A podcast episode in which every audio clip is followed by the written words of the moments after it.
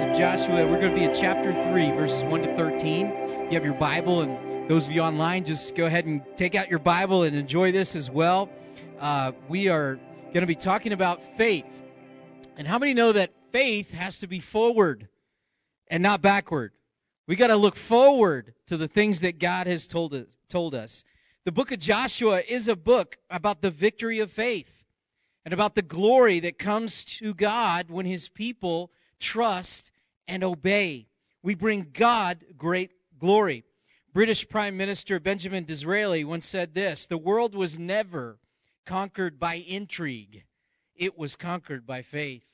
Wow, that's an incredible statement. In the Christian life, you're either an overcomer or you're overcome, a victor or a victim. I might ask you tonight, which one would you want to be? Do you want to be an overcomer or overcome, a victor or a victim? I want to be victorious. How about you? And how many know through Jesus Christ we have the victory? We are victorious. It's sometimes we got to get it in our our mind. We got to get it in our head. We got to get it in our habits. We got to get it into our life and reality. The way we live our life, we need to live as an overcomer. After all, God didn't save us to make statues out of us and put us on exhibition. He saved us to make soldiers out of us and to move us forward by faith to claim our rich inheritance in Jesus Christ. How many feel like a soldier for Jesus Christ? Amen. We got an army in this place. Man, we got an army. What could we do for the Lord Jesus Christ? Just us in this very room and those who are watching online. What could we do for the Lord as soldiers in his army?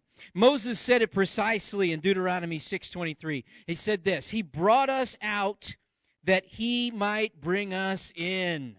So God has to take us out of slavery, take us out of oppression. What? To bring us in to the promised land, to bring us in to the blessing and the things that he has promised us. Unbelief says this. It says, "Let's go back to where it is safe." You know, there were some people believe unbelievably in the Exodus that wanted to do that. Those were the ones at the back of the line. Those were the ones that were furthest away from Moses, furthest away from the leaders, furthest away from those that were looking ahead, and they were in the back. And they all started to grumble and complain. They wanted to go back to where they were comfortable. Even though they were slaves, it was familiar. They wanted to go back. That's what unbelief says. Let's go back. Faith says, let's go on. Let's go on to where God is actively working. How many know that God is actively working ahead, right? The past is the past. It's already back there. Someone once said you got to leave your behind in the past. That makes sense? All right? In other words, you got to walk forward, not walk backwards. So keep moving ahead. As spies 40 years prior to Joshua chapter 3, Joshua and Caleb had come back with an assuring report that it was possible to take the land. They went in, they saw the incredible strongholds, they saw the power of the enemy, but that did not deter Joshua and Caleb. I believe they saw with the eyes of the Lord. They said, you know, with God, all things are possible. You know what? We, we could do this. And they came back with a, a report that said, you know what, guys, it, it looks tough. It, it has all that, but, but we can do this. It was positive. But what happened? The nation was afraid. The nation became afraid. They believed the other spies. They didn't want to take the word of Joshua and Caleb, and they decided no. And it cost them 40 years. They wasted 40 years because of their unbelief. They had to go around and wander the desert. That's what God said. It's going to cost you 40 years. And that's what took place. May we never be so afraid of a challenge, CFA, that we put off what could be possible. Oh, just start to think about that. What could be possible? And let's not waste the years. There's so many things out there that we could think about and see that could distract us or deter us from the mission that God has given to us. You may have been praying for family members or speaking to neighbors for years and years on end, and you don't see any difference being made, and you look around at the news and the world, and you see that, man, this place is a mess, isn't it?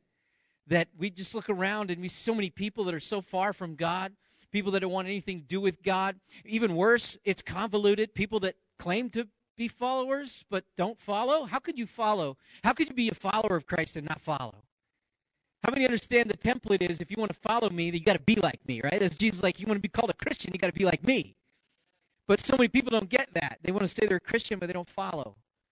They don't follow. And we look around, we think, oh, it's a mess. But I want to tell you something. When the Lord looks out, He looks out and He sees a harvest that's ready. He looks out and he sees that there are possibilities. He looks out and says that if you would just get the gospel into the field and let the gospel do what it does, people will get a hold of it because God sees people that are desperate.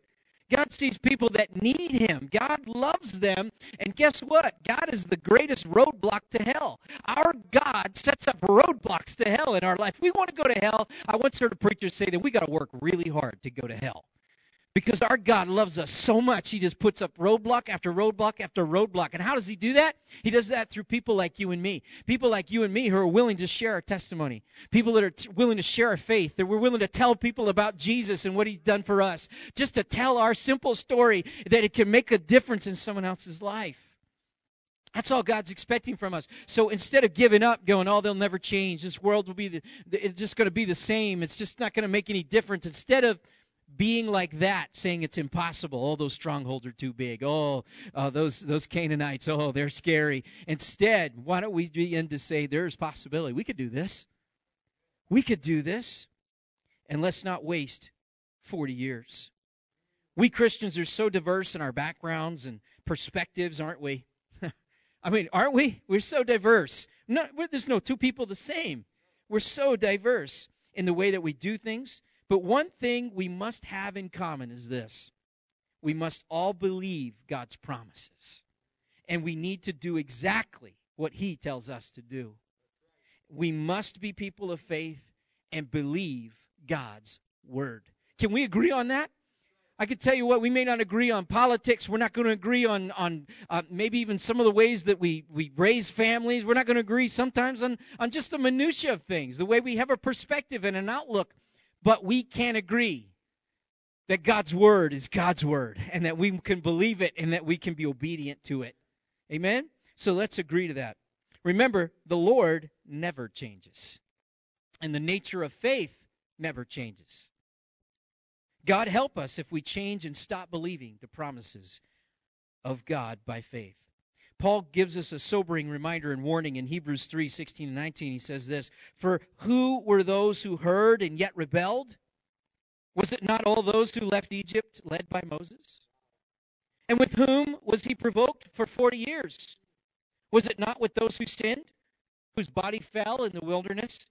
And to whom did he swear that they would not enter his rest, but to those who were disobedient?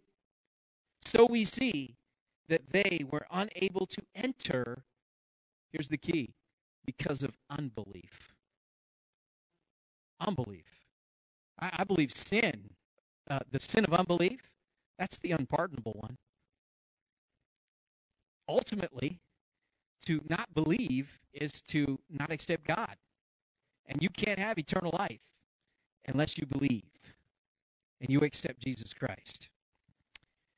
Unbelief will sabotage God's desires for us and lead to wasted years. Tonight, let the Lord reaffirm your faith, your belief in the Word of God and His promises. Ask the Holy Spirit to quicken you and give you a mind of faith and obedience. In Joshua chapter 3 and 4, God illustrates for us three essentials for moving ahead by faith and claiming all that He has for us. He mentions these three things the word of faith, the walk of faith, and the witness of faith. Tonight, I'm going to deal with the first one, the word of faith. So, in your Bible, Joshua 3, verses 1 to 13. You've had plenty of time to get there, so I'm going to dive right in. All right, it says this Early the next morning, Joshua and all the Israelites left Acacia Grove and arrived at the banks of the Jordan River, where they camped before crossing. Three days later, the Israelite officers went through the camp, giving these instructions to the people. When you see the Levitical priests carrying the Ark of the Covenant of the Lord your God, move out from your positions and follow them. Since you have never traveled this way before, they will guide you. Stay about half a mile behind them. keeping a clear distance between you and the ark. Make sure you don't come any closer. We know why. We've all seen Indiana Jones, right? No, never mind.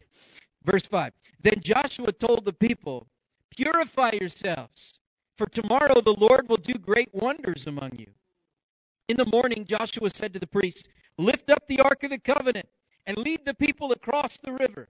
And so they started out and went ahead of the people. The Lord told Joshua, Today I will begin to make you a great leader in the eyes of all the Israelites. They will know that I am with you, just as I was with Moses. Give this command to the priests who carry the Ark of the Covenant. When you reach the banks of the Jordan River, take a few steps into the river and stop there. So Joshua told the Israelites, Come and listen to what the Lord your God says. Today you will know that the living God is among you. He will surely drive out the Canaanites, the Hittites, the Hivites, the Perizzites, the Girgashites, the Amorites, the Jebusites ahead of you. Look, the ark of the covenant, which belongs to the Lord of the whole earth, will lead you across the Jordan River. Now choose twelve men from the tribes of Israel, one from each tribe. The priests will carry the ark of the Lord, the Lord of all the earth.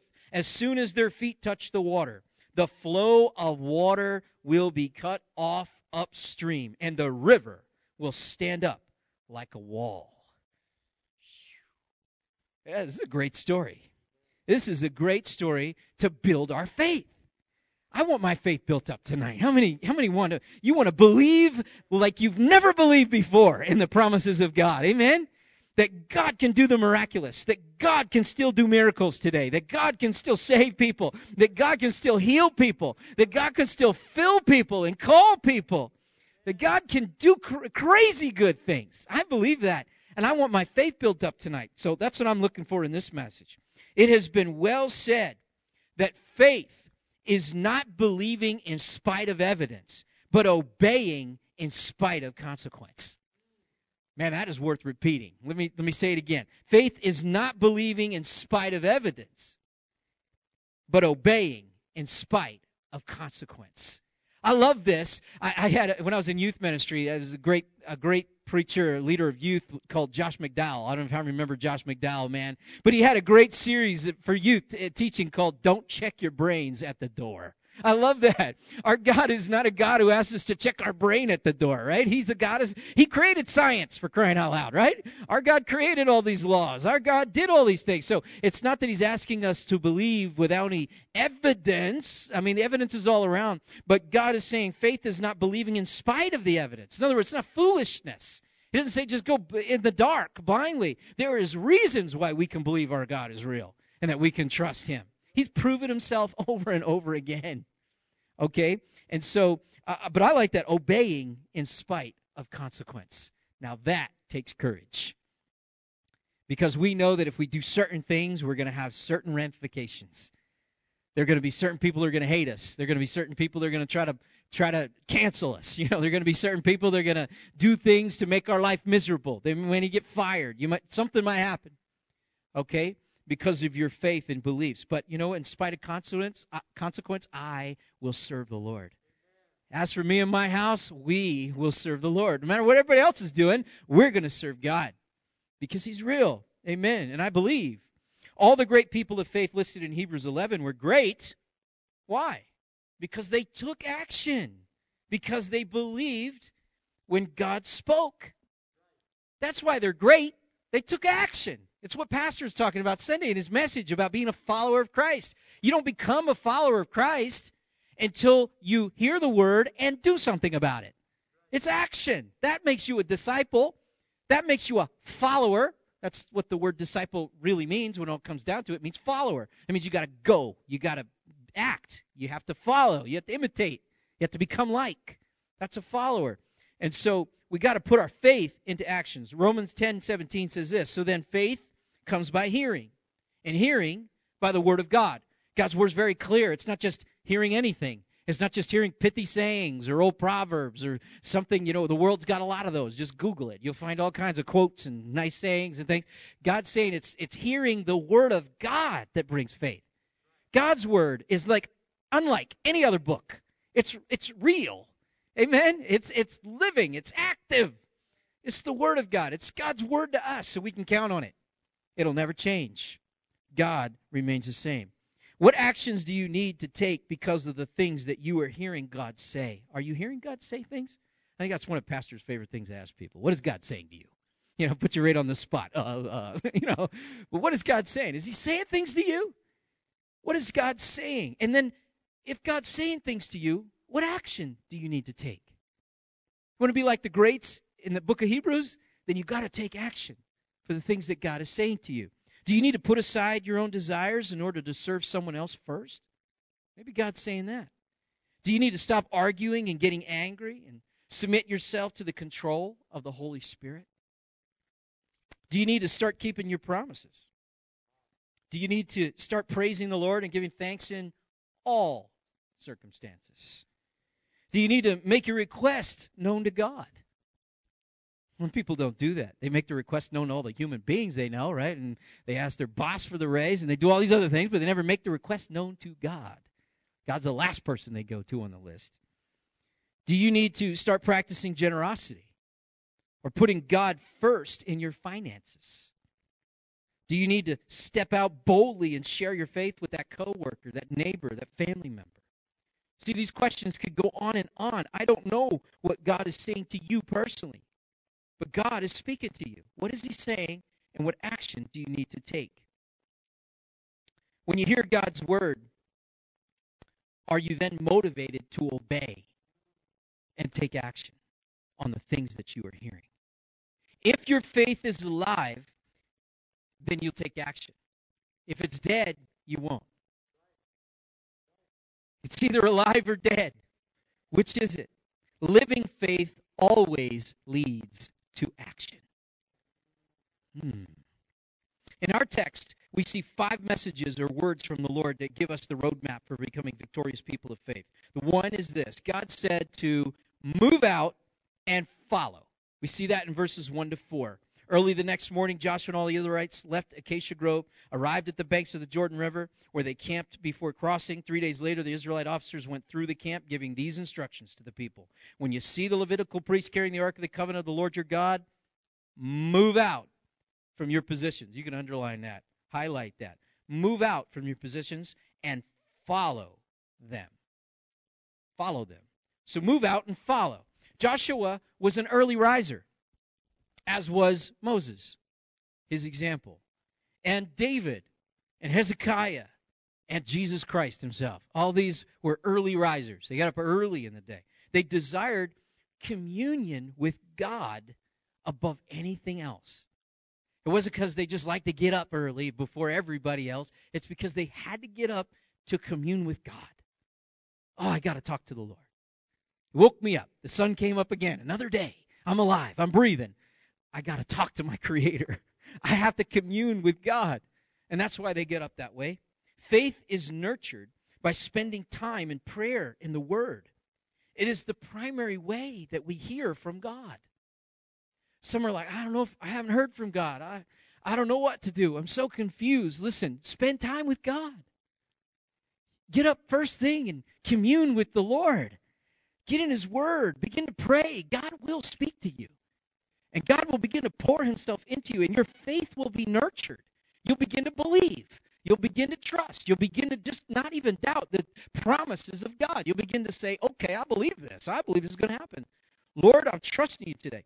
Acts 6 4 says this Then we apostles can spend our time in prayer and teaching the word. Now, this context here was that they were talking about ministry, food ministries, right? The apostles were spending so much time with food ministries and trying to distribute things that it's like they love to do that. They love to serve the people, but they said there's got to be a better way. We need to get people involved in the ministry. Thank God for Kathy Gazelle. She's doing our food bank and food pantry, you know. Thank you for that. That way we have an opportunity to spend time in teaching the word and, and getting in prayer to teach people about what God is saying. So uh, that's important. As always, the journey to becoming a victorious person of great faith starts with action. Move out and follow. I'm so grateful that the word of the Lord came to a man named Sonny Tracy on June 19, 1988, and that he obeyed. When the pastor gave an invitation to accept Jesus Christ, the Lord told him to come down the aisle of the church and say to me, Come on, son, it's time.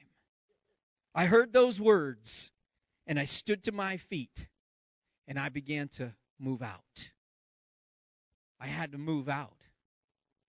And I don't regret that move because that's the day that I met the Lord Jesus Christ as a 15 year old teenager. But if it hadn't been for Uncle Sonny sitting on that back pew and listening to the pastor's call and that invitation, then hearing the Holy Spirit tell him in an unusual I mean that was unusual. I didn't really see him doing that. It wasn't like every Sunday he's calling out a new kid, you know, and coming down to the altar, you know. I'd never seen him do that. In fact, Uncle Sonny was a sleeper and a snorer during church. All right, he was one of the guys. He sat on the back pew. He'd known Pastor Sullivan for years. Pastor Sullivan was silver-haired, and you know, uh, we won't go there. All right. So anyway, but Pastor Sullivan was back there, and and uh, hey, at least you got hair. We could say you have none, right? But but but Sonny, Uncle Sonny, he'd be back there snoring, you know, through the Old Testament preaching and everything. He just everybody always laughed. There's Uncle Sonny, he's sleeping again on the back pew. But not that morning. He heard the Lord, and he obeyed. He, he'd been watching me six months in the church without giving my life to Christ and saw me there, and God spoke to his heart and said, It's time, son. And I was like, okay. Maybe God's going to use you like that. If you just listen to God, maybe God will use you. And then you got to be willing to obey that prompting. And God will use you. I'm so happy he obeyed because I'm here. I'm here. God calls us to move out and he goes before us. The ark is mentioned 16 times in chapters 3 and 4. It's called the Ark of the Covenant 10 times, the Ark of the Lord 3 times, and simply the Ark 3 times. It was the throne of God, the place where his glory rested in the tabernacle. And God sat enthroned between the cherubim. The law of God was kept in the ark, a reminder of God's covenant with Israel, and the blood of the sacrifices was sprinkled on the mercy seat on the annual day of atonement. That ark went before the people and that was an encouragement to their faith. When they saw that ark going ahead, it was God was going ahead of them. It was it was such an encouragement. It, it meant that God was going ahead and opening up the way. God had promised Moses in Exodus 33:14, "My presence will go with you, and I will give you rest." Man, Jesus has given us these same promises for us today. He goes with us. He is here. His spirit lives in us. Hello. That's exciting. When the nation had marched through the wilderness, the ark had gone before them in Numbers 10:33. Moses would say, Pastor, he would say this, "Rise up, O Lord, may your enemies be scattered. May your foes flee before you." Wow. I just thought you would love that. Rise up. On that occasion, the presence of the ark was a guarantee of the presence of the Lord. Whew, man. How many know we have a guarantee of the presence of the Lord? It's called the deposit of the Holy Spirit in our life. Amen. God's Spirit testifies with our spirit that we are the children of God. Whew, that's powerful. And we got to believe that. We may not always be familiar with the paths that lie ahead of us, but and what we can see may be very scary. But our God goes before us. Who needs to move out and who needs to follow? The Lord Jesus Christ. The second word is is this, it found in verse 5 it says then Joshua told the people purify yourselves for tomorrow the Lord will do great wonders among you. Purify. So move out and follow and purify. This instruction came with a promise of great wonders. That sounds like God loves surprises. Right? He didn't tell him exactly that at that point, but God is going to do great wonders among you. It's important to note that when we obey God's instructions, we're not earning God's promises we are preparing our hearts to receive God's promises. So when you obey what God is saying, you're not earning the promise. What you're doing is preparing your heart to receive the promise. God has promised. This this too is a, a great definition of faith. The Lord just sort of gave this to me here. I didn't copy this anywhere, but it says faith is preparing the heart to receive God's promise. That's faith. I'm preparing my heart. I believe. I'll make this statement because I'm preparing my heart to receive it because I believe it. That's faith. When the Israelites would purify or sanctify themselves, they would bathe, change their clothes. Since water was a luxury for most people in the ancient world, uh, reserved mostly for drinking, okay, this act would be a full dedication and commitment. In the Bible, the imagery of washing one's body and changing clothes symbolized making a new beginning with the Lord. Since sin is pictured as defilement, God has to cleanse us before we can truly follow him. When Jacob made a new beginning with the Lord and returned to Bethel, he and his family washed themselves and changed their garments in Genesis 35. After King David confessed his sin, what did he do? He bathed, he changed clothes, and he worshiped the Lord in 2 Samuel chapter 2 or 12. This imagery is carried over into the New Testament. You see, listen to the words of Colossians chapter 3 verses 8 and 10. But now is the time to get rid of anger, rage, malicious behavior, slander, dirty language. Don't lie to each other, for you have stripped off your old sinful nature and all its wicked deeds. Put on your new nature and be renewed as you learn to know your creator and become like him. So in the New Testament, we get this idea of stripping off the old garments. You know, you've cleansed of your sins, take off the old garments, your old sinful ways, and put on righteousness, your new garments, to be like Christ Jesus. What do you need to do to purify yourself tonight? Remember, you are preparing your heart to receive God's promises. I can't get into your dirty laundry. I don't know all your secrets. How many know?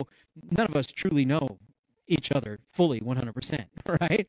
because there are so many things that we deal with. But I do know this we all need to cleanse. We all need to purify. We all need to come and depend on Jesus every single day and say, Lord, purify my heart. Oh, make me like gold. Amen. Lord, do this.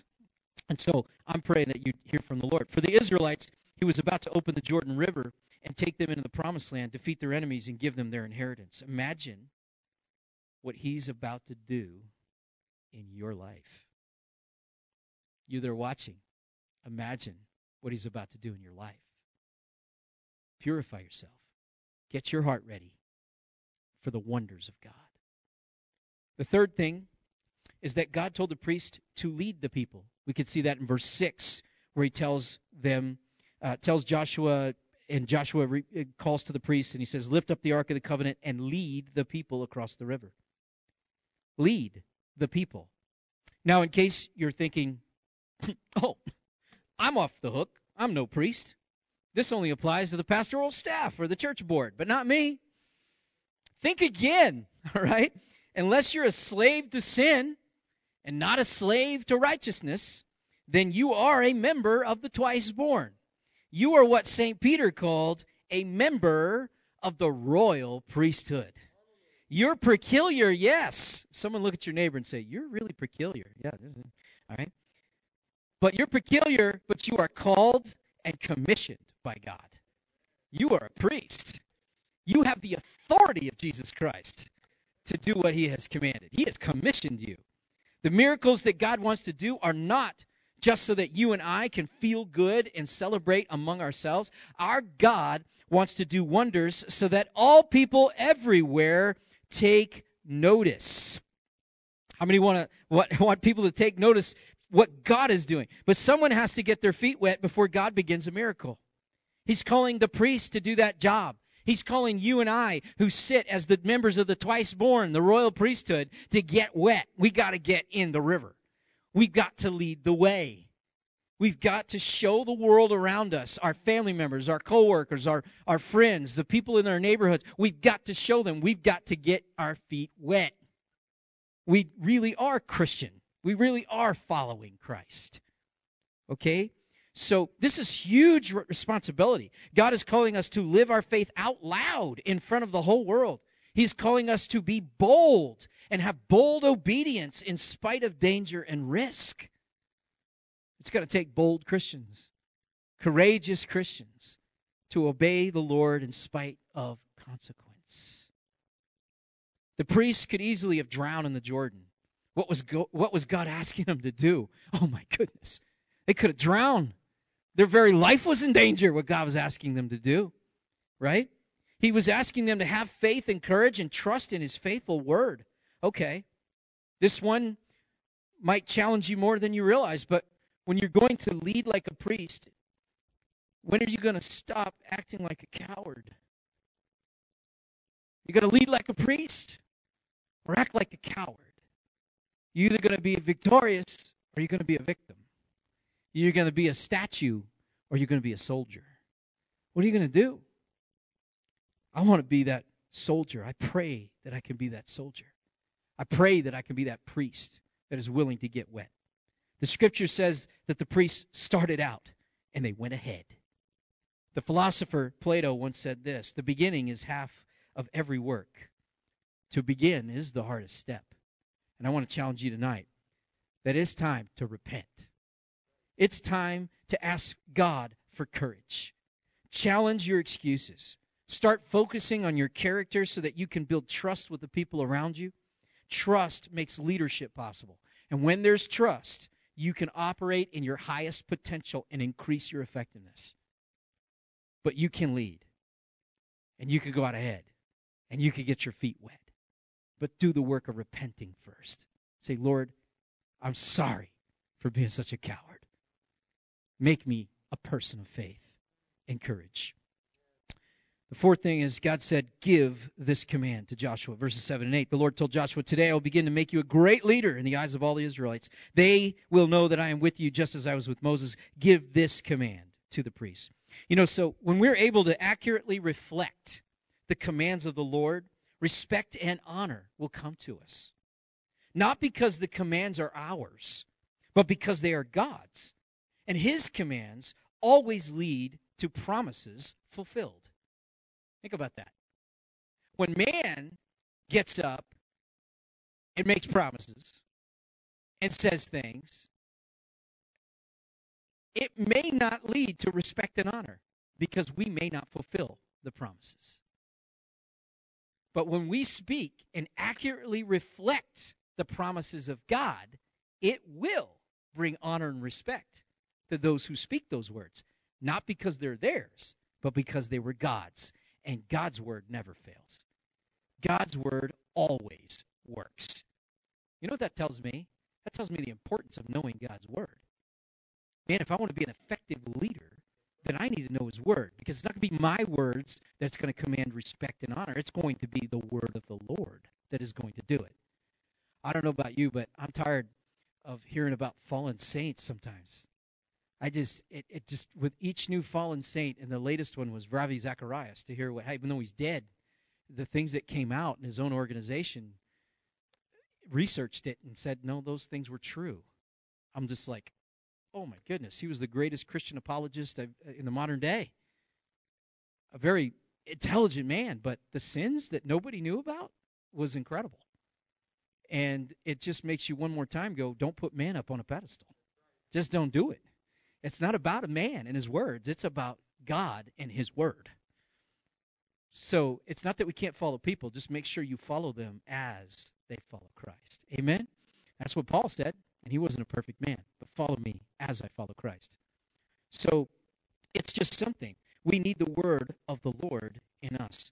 There are too many people who are speaking on behalf of God that are doing more damage and harm to their own reputation than they actually realize not necessarily in their circle of influence, but in the larger world around them. Modern day self proclaimed prophets often say things and predict things that never come to pass. And oftentimes what they say doesn't even line up with Scripture to begin with. This is a problem, especially right now. It seems like the prophets are on steroids. I mean, we hear them all over the place. But a lot of things that are being said, Christian, be careful because a lot of things are not even based on God's word. There may be a hint of truth, but there's a lot of things that are way off the mark. You need to know God's word. And these folks, they won't have honor and respect in the end because it's not God's word. It won't happen. And we need to be careful that in our lives, that what we say that lines up with God's word. Instead of calling them false prophets and holding them accountable, too often Christians in their circles continue to look at them for a word of faith. They keep believing them. Oh, they were practicing. Prop- you can't practice prophecy. Either you heard from God or not. You can't just claim, oh, I'm just guessing here. Maybe if it hit the mark, oh, good, it was God. If it didn't, oh, well, uh, I'll just keep prophesying, you know. No, that's not how it works. You either hear from God or not. Don't play that game. In our passage, we can see that God would build the reputation of Joshua so that the people considered him to be a great leader by giving his commands to pass on to the priests. When obedience to these commands would lead to an undeniable miracle, the people, those outside the priesthood, would know that God was with him. This would make him great in the eyes of the people, not his own slick tongue, his social media campaign, or his marketing plan. It's because if he said this, God said it's going to happen, and the people will bring honor and respect. You will gain that honor and respect, and you'll be able to lead. You're my man because I'm going to keep talking to you, and things are still going to continue to go well because you're willing to listen and obey and reiterate, my words. This aspect of increasing influence I find to be extremely challenging. It puts the responsibility on our shoulders to make sure that we are hearing from God. We cannot just say whatever we want and attribute it to God. It would be better to say, I feel this or that. I feel like we should do this or that. Or I have an idea that I would like to try, rather than saying, God told me, and now I command you. Nothing wrong with that, by the way. God's given us brains and God's given us imaginations. There's nothing wrong with trying things. Okay? Especially when God hasn't given clear direction on, on something. It's okay to say, I was thinking. It's all right. Can we try this together? That's all right. That's what leaders do often. But don't just say, God told me, God said this, I command you to do this and that, when it wasn't the Lord. This is not to say that God isn't speaking, because He is. We just need to make sure that we're listening and hearing. God will increase our influence and reputation with the larger world around us when people know that God is with us. Do you know the difference between your own voice and God's voice? That's a really important question. Who's ready to listen closer? Closer. Who's ready to pass along the commandments of the Lord and the promises of the Lord? I love what Pastor Riccozzi tells us all the time because it's so spot on and you can never go wrong with this. You want to hear God's voice? Read the Word. I mean, hello? He's given us His voice, He's given us His Word. Read the Bible. Be accurate in the Scripture. God's Word doesn't leave anything out. There's something in God's Word to apply to your life for every situation. God's amazing that way. So read the Word. And if you're willing to share the Word with people, you get it right every single time. Finally, Joshua told the people to listen, to look, and to choose in verses 9 to 13. He said, Joshua told the Israelites, Come and listen to what the Lord your God says. Today you will know that the living God is among you. He will surely drive out all the Canaanites and Hittites and Hivites and Perizzites and Girgashites and Amorites and Jebusites ahead of you.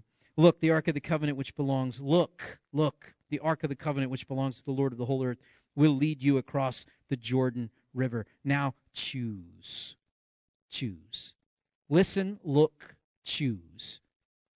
Joshua did not build himself up, he magnified the Lord by sharing the Lord's words with them. True spiritual leadership focuses the eyes of God's people on the Lord and his greatness. Joshua used these three action words in the passage. The first one was listen. Listen to what the Lord your God says. This leads to increased confidence and trust. Listening is one of the hardest skills to learn. Luis, you have to learn to listen very well as a psychologist helping people. But teaching people how to listen is also part of your job because this is the biggest problem in relationships. People just don't listen well. They don't. And so it's no different for any of us when we're trying to serve the Lord. If you want to really make a difference in God's kingdom, become good listeners. As a teenager, I first heard a preacher say, God gave us two ears and one mouth, and we ought to use them in that ratio. You know, that's the first time I ever heard that. And then it's a struggle from then on to really apply that, you know, because I like to talk, you know. But two ears, it's important to use your listening skill. And there is really a skill you can learn better to listen to what God is saying. The second thing is look ahead and not behind. Look ahead.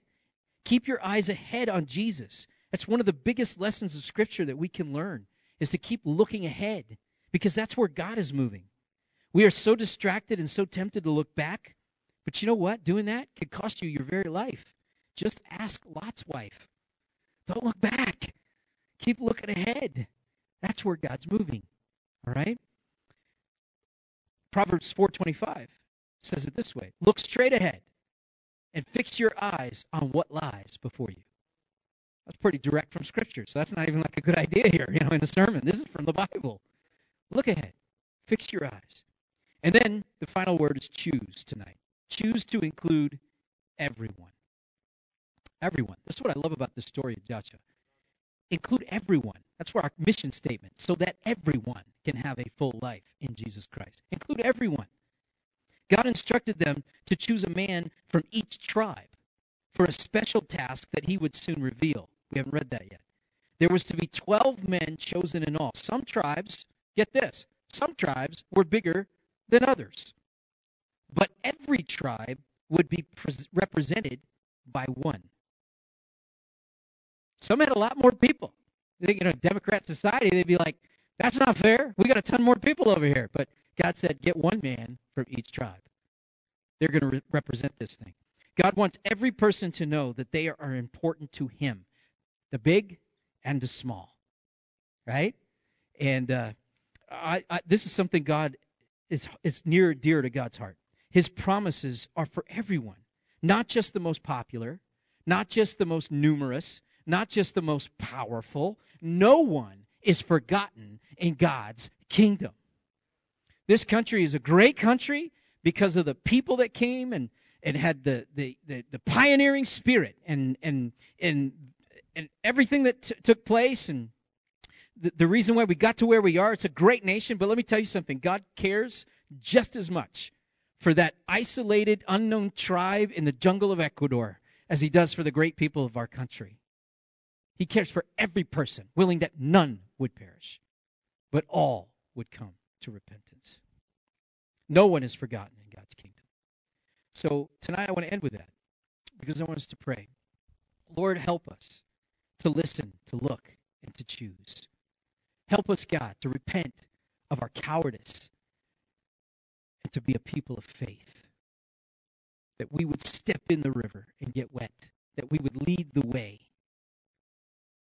That we would believe and obey in spite of the consequences. Lord, we come to you tonight, God. We thank you for the challenge of the word in Joshua 3, verses 1 to 13. And God, we pray, Father, that you would teach us something from this, Lord, as we've soaked this in. May it begin to just speak to us even more. Right now and tonight and tomorrow and the next day. Lord, that we would become obedient to the word, that our faith would be built up. Lord, that we would take action with what you've said to us and not just let it sit there. Lord, what are you saying? Maybe we need to start with that. Just learning to listen to you, God, to hear your voice, read your word, and become obedient. Lord, I thank you, Jesus, for this gathering. We thank you for those who are watching us online right now. And Lord, I pray a special prayer for each and every person here. Lord, those that are feeling that they need to be close to you, that they've been wandering a little bit, or maybe they haven't been spending the time that they should with you, God. I pray that right now that you would deal with them tenderly in their heart. Holy Spirit, as they repent of their sin, Lord, I pray, God, that you would bless them, and that you would forgive them, and that, God, you would restore them. And Lord, instead of living with all these regrets, Lord, they just pick up the Bible now. Just begin to obey today. Right now, Lord. They could start fresh and new. I thank you for that, God. I pray those that have a tremendous need in their life right now that you would touch that need, whether it's a healing, whether it's a word that they need of encouragement in their heart, God, that you would provide that. Lord, you tell us to purify ourselves because you're about ready to do wonders. Lord, get us to that place where we expect it. Yes, Jesus, you're about to do something in Chandler, Arizona that is beyond our imagination. God, would we be the people that are willing to step into the river? Would we be the people that would be willing to obey in spite of the danger that's in front of us? Lord, help us so that we can make a difference, so that we don't have to waste 40 years. We don't have to be the doubters. We can be people of faith. We pray these things in Jesus' name. Amen.